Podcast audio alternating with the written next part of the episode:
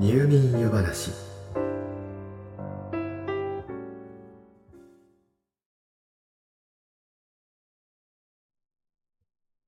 ちょっと体がだるいなというようなことは時々あります。そういう時はできるだけ速やかに体を休めるのが一番ですが症状が悪化して本格的に風邪をひいてしまったようだ。となるとお医者さんのお世話になることもあります。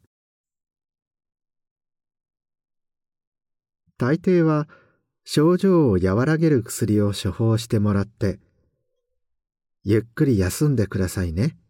お大事に。ということになるのですが時々しっかり治したいから抗生剤を出してくれ。という方がいるようです。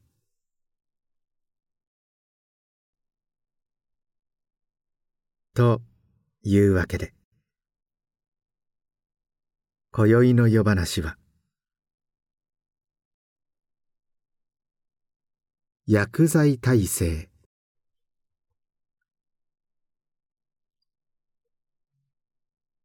このお話を始める前にまずは前提となるお話をしておきましょう。細菌とウイルスについてです。細菌とウイルスは違います。明確に別のものです。細菌は生物ですがウイルスは生物と呼べるかどうかも議論のある存在です。そしていわゆる風邪ウイルスに抗生剤は効きません。抗生剤。抗生物質とも言いますがこれは抗生。つまり生命に拮抗する物質で細菌などの病原体を殺すための薬です。つまりあくまで細菌に作用するものですからウイルスには効果がないのです。ただウイルス性の風邪で体の抵抗力が弱ったところにそれとは別に細菌が繁殖してしまうということは起こり得ます。ですから風に加えて例えば後から何らかの細菌感染の症状が出た場合は抗生物質が有効になってきます。だったらお医者さんに何度も行く時間がもったいないし面倒だから最初から抗生剤を処方してもらった方が簡単じゃないかと思えるかもしれません。実際以前はそういったことも多かったように記憶しています。ところがその結果ある問題が生じてきたのです。それが AMR 薬剤耐性です。抗生剤が効かないあるいは効きにくい細菌耐性菌が世界中で増え始めたのです。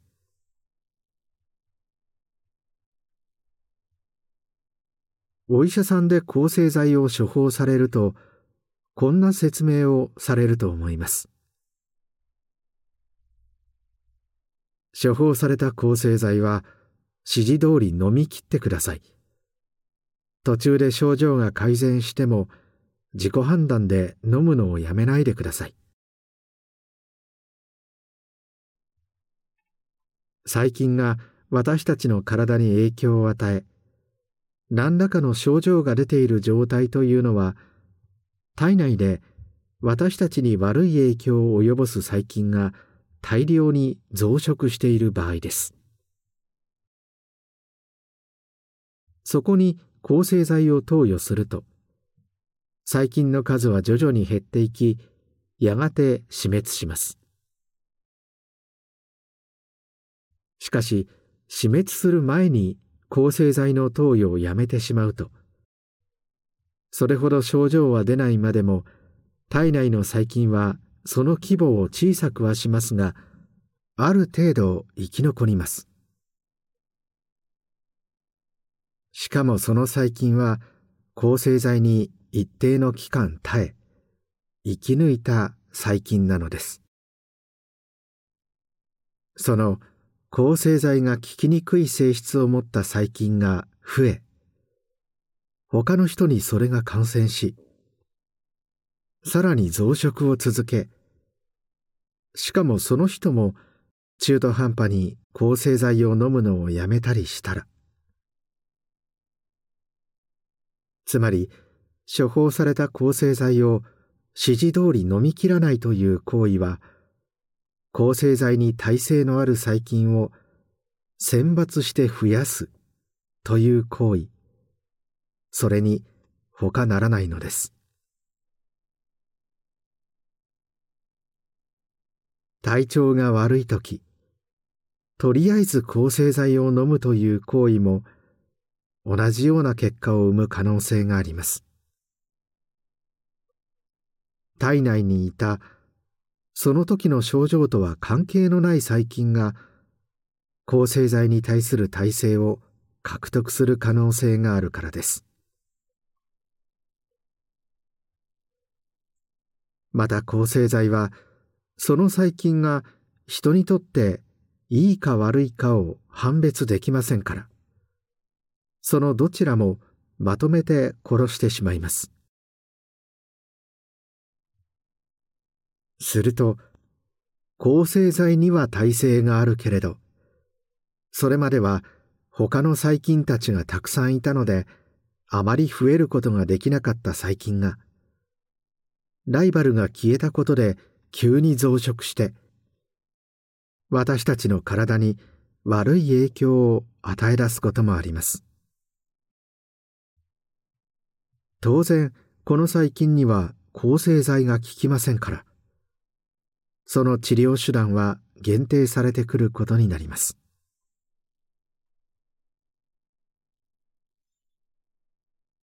黄色ブドウ球菌という名前は聞いたことがあるかもしれません。もともと私たちの鼻の中や皮膚に住んでいる細菌ですが食中毒やその他多くの病気の原因になりうる細菌です。この細菌が薬剤耐性を獲得したものがメチシリン耐性黄色ブドウ球菌 MRSA と呼ばれるものです。多くの抗生剤に対する耐性を持っていて治療には MRSA に特化した抗生剤を投与する必要があるのですが見た目が普通の黄色ブドウ球菌と同じなので最初から MRSA らと判断するのが難しく結果的に適切な治療が遅れ病状が悪化する原因になっているそうです。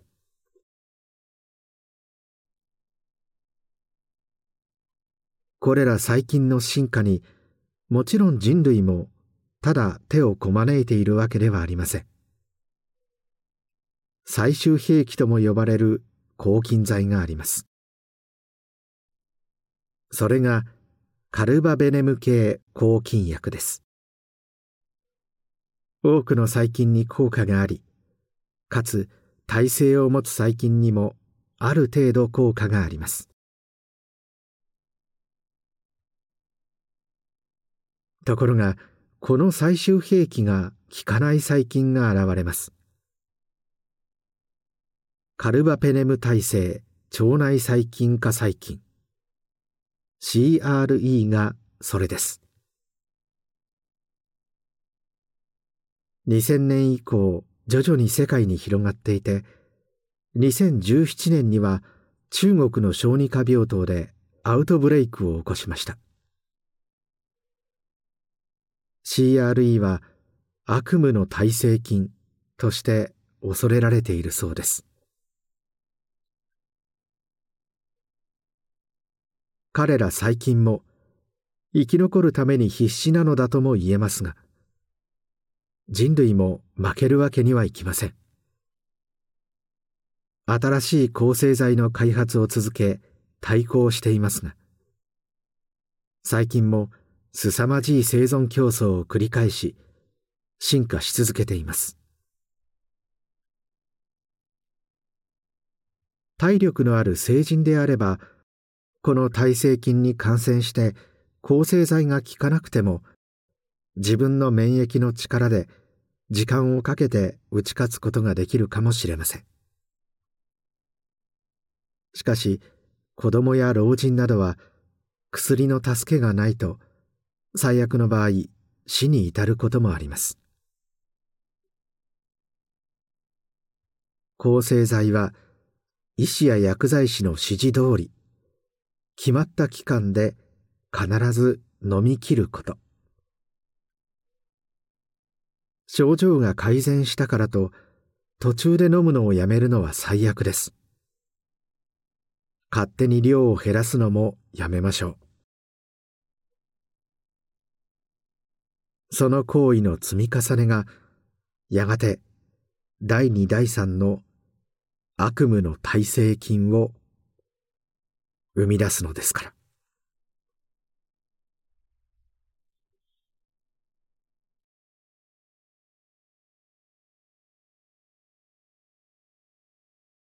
おっと、もうこんな時間。今夜もまた喋りすぎてしまったようです。今宵のお話はこの辺りにしておきましょう。よろしかったらまた明日の夜、お休み前の時間にいらしてください。まだまだお話ししたいことがたくさんありますから。それでは、おやすみなさい。どうぞ。良い夢を。